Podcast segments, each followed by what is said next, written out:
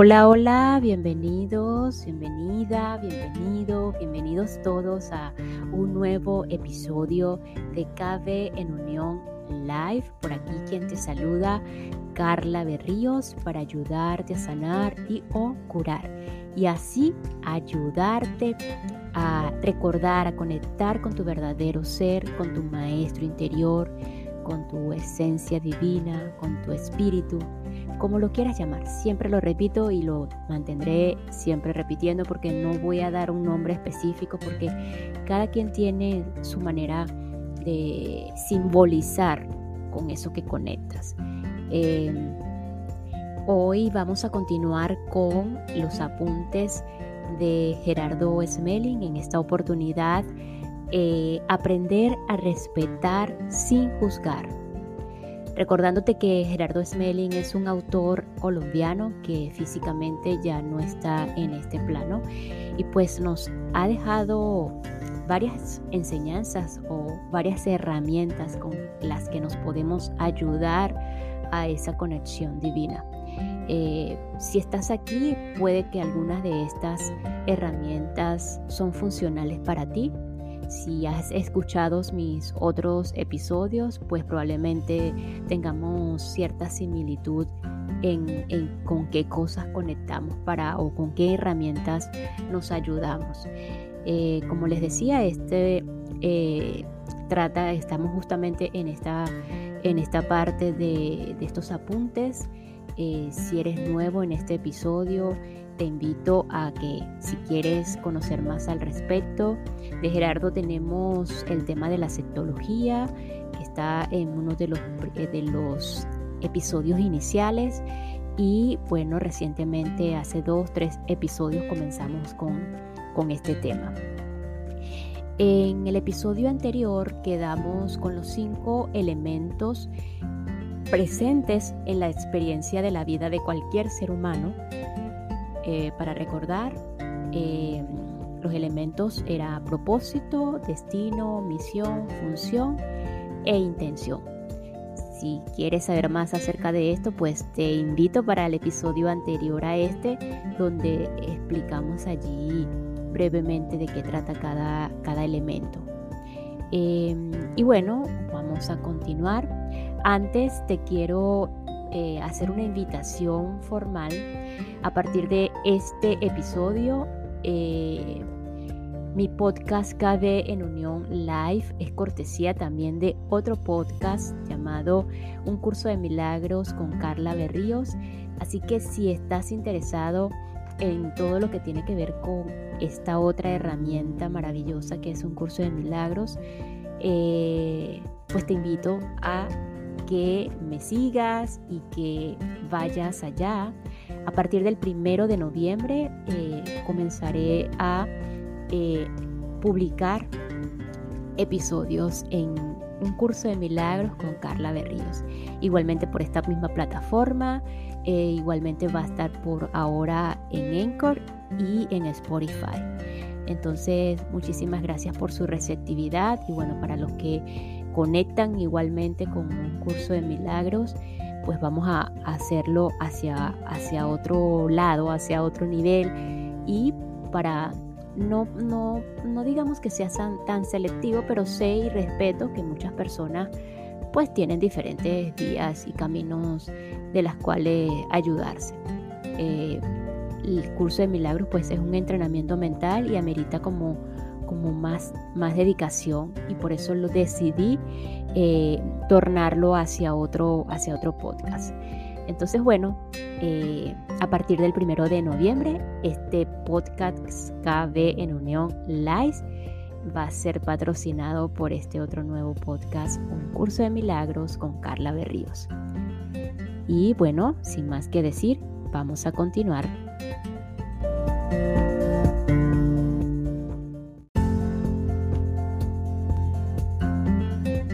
Ok, vamos a iniciar con el capítulo 1, el respeto como herramienta de amor. El respeto consiste en aprovechar las diferencias como una forma de apoyo mutuo para el crecimiento interior y la adaptación. El desarrollo del respeto se consigue renunciando a tratar de imponer los propios comportamientos y costumbres y a invadir los espacios de los demás. Tendremos paz absoluta si respetamos a todas las personas en sus ideas, costumbres, creencias y comportamientos, así como en su derecho a tomar sus propias decisiones. Es decir, si renunciamos a criticar, juzgar, descalificar, condenar y castigar a toda persona por cualquier motivo, porque comprendemos que cada quien hace lo mejor que puede con lo mejor que sabe. Y nosotros no somos quienes para juzgarlo. La convivencia armónica es el resultado de aprender a respetar. No podemos cambiar a otros, pero sí tenemos la capacidad de cambiarnos a nosotros mismos para llegar a convivir en paz y armonía Siempre es posible mejorar nuestra vida y tener éxito en todo lo que hagamos si estamos dispuestos a trabajar con las herramientas de amor. Para gozar de excelentes relaciones con las demás personas, es necesario estar siempre dispuesto a brindar apoyo y a valorar la relación por encima de los gustos personales. Es recomendable en relación con esto leer el tema titulado Aprender a tener paz. Este es otro apunte que si pues están interesados mm, me pueden dejar saber. Hay una cajita de mensajes que me pueden enviar si están interesados en el, en el, en el tema o en el apunte de aprender a tener paz. Probablemente sí lo voy a continuar. Así que en él, en este, en este tema, en este título de Aprender a tener paz, se presentan ejemplos concretos del tipo de comunicación más adecuada para mejorar las relaciones, evitando la comunicación agresiva. La relación con los demás nos ayuda a conocer nuestro mundo interno y nos da la oportunidad de fortalecer la expresión del amor. El propósito de las relaciones es aprender a convivir armónicamente con todos los seres vivos y su función es mantener el equilibrio, permitiendo la satisfacción individual a través de la integración con los demás. Las relaciones constituyen un proceso constante de aprendizaje a través del cual finalmente logramos pasar de aquellas marcadas por el miedo, entre paréntesis instinto, y el sufrimiento, entre paréntesis egoísmo, a las relaciones de amor que llama comprensión, en, la que, en las que siempre existe mutua satisfacción. Es posible medir nuestra ignorancia y comprensión en función del resultado de nuestros comportamientos egoístas, es decir, los surgidos desde el ego o las limitaciones, o amorosos. El resultado externo que una persona puede obtener habla claramente de los métodos internos que utiliza para alcanzarlo. Muestra si la persona utilizó una creencia falsa o una verdadera, que convirtió en sabiduría. Si nuestros comportamientos son los de una persona egoísta, generaremos unos resultados absolutamente, absolutamente indeseables. Esto es así porque se trata de una conducta originada en limitaciones internas, no en virtudes, lo cual impide establecer relaciones armónicas o amorosas.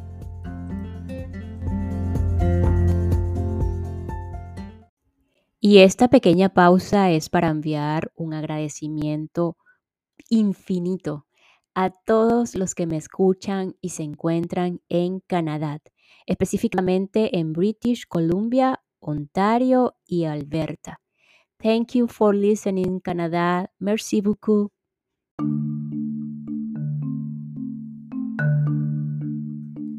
A continuación, aquí Gerardo muestra un, un, cuadro de resultado de los comportamientos egoístas, en donde por un lado menciona el comportamiento de una persona egoísta y el resultado obtenido en los demás. Cuando una persona es desconsiderada, el resultado es abandono y soledad. El comportamiento de una persona eh, quejumbrosa, el resultado obtenido en los demás es alejamiento, fastidio y hastío. El comportamiento de una persona con mal genio, el resultado obtenido en los demás es distanciamiento. El comportamiento de una persona con impaciencia o impaciente, el resultado obtenido en los demás es angustia y mal genio. El comportamiento de una persona rencorosa o resentida, el resultado obtenido en los demás es un aislamiento. El comportamiento de una persona dominante, el resultado es rechazo y abandono.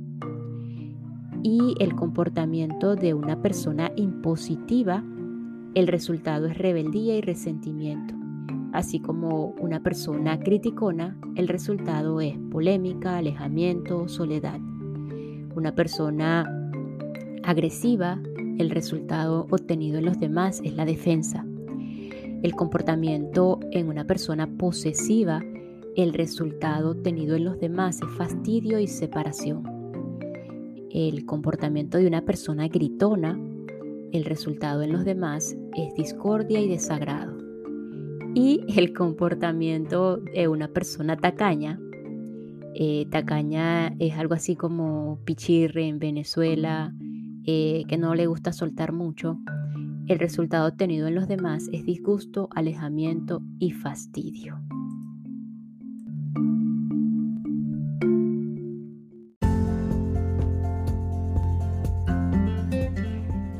Ahora bien, si, si, una persona posee muchas limitaciones en su interior, lo más hábil será que empiece a trabajarlas, porque no puede ejercer ninguna influencia sobre los demás, únicamente sobre sí misma si aspiramos a crear relaciones de amor, hemos de deponer las armas del egoísmo y emplear las herramientas de amor, es decir, los comportamientos propios de una persona amorosa. Esto es lo que llamamos desarrollo espiritual. en la medida en que uno potencia sus herramientas y debilita las armas, se va convirtiendo en un ser de convivencia pacífica de lo contrario, será más bien agresivo y por la ley de causa y efecto, eso mismo será lo que volverá hacia él o hacia ella. Este episodio es cortesía de Carla Berríos, hipnoterapeuta clínico. Envía un correo electrónico a carla.berrios.n.gmail.com si deseas agendar una cita o alguna evaluación, así como una evaluación inicial para ver de qué trata todo esto de la hipnosis clínica. carla.berrios.n.gmail.com hipnoterapeuta clínico.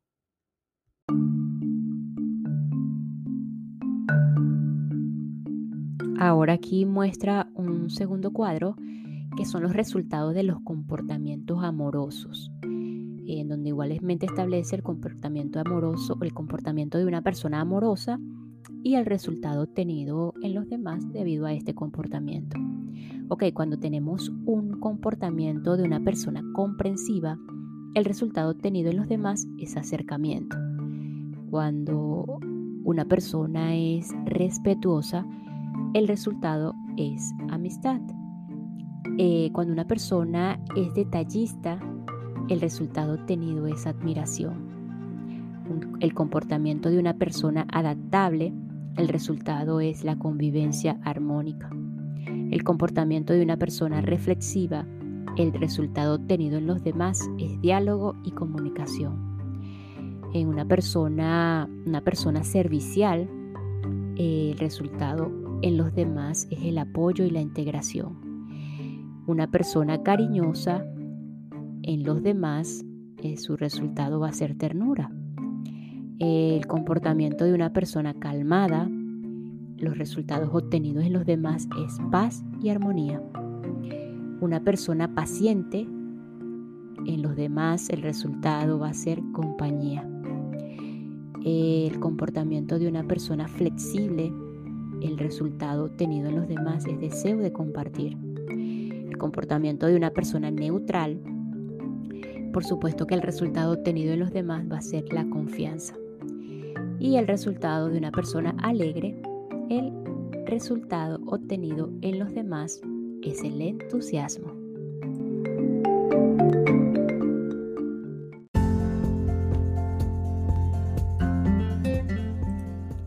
La incapacidad que manifiesta el ser humano actual para relacionarse armónicamente determina la existencia de fronteras, propiedades y límites individuales que no permiten aprovechar de manera adecuada los recursos existentes.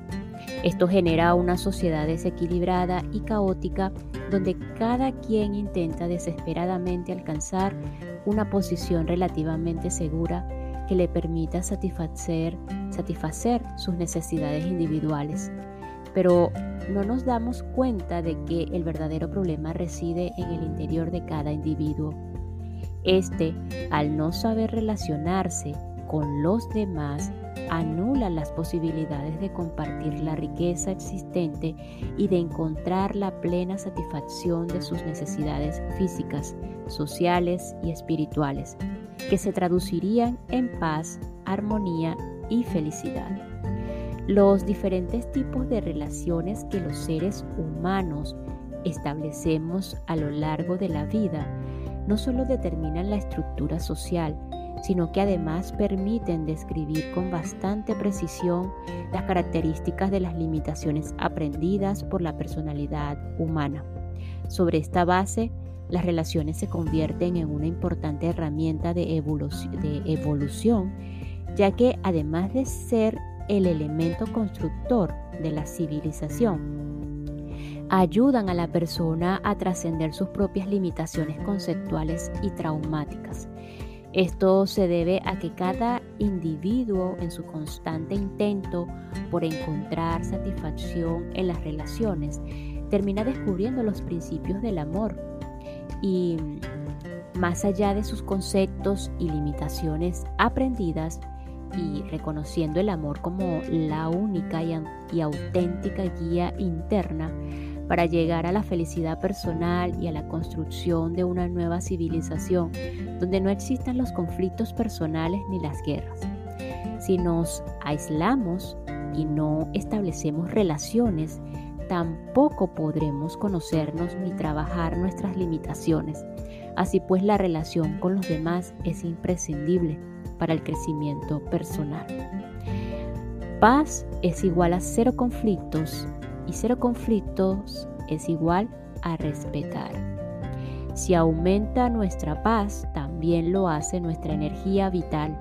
Esto a su vez nos permite aumentar nuestra comprensión, ya que gozaremos de mayor claridad mental.